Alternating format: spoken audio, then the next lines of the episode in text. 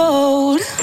13h, 16h, 100% chez vous la Haute-Garonne avec Karine. Et notre invitée cet après-midi est Justine. Bonjour. Bonjour Karine.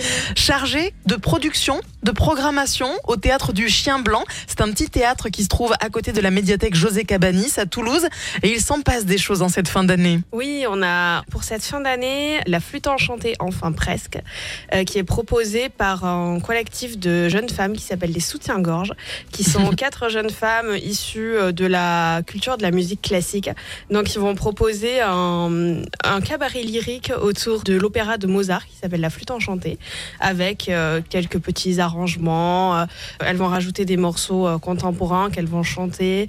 Voilà, c'est vraiment quelque chose de très novateur, très pétillant, très jeune que je vous invite à venir voir. Avec les enfants ou pas? Avec les enfants, exactement. C'est ouvert au tout public. Et puis, vous préparez déjà vos spectacles de la rentrée pour janvier?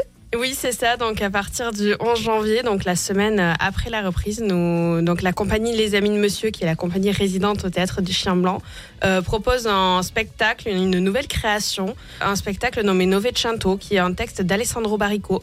Ça raconte l'histoire d'un musicien euh, nommé Novecento qui euh, jouait sur un bateau dans les années 30 qui faisait la liaison entre Liverpool et New York.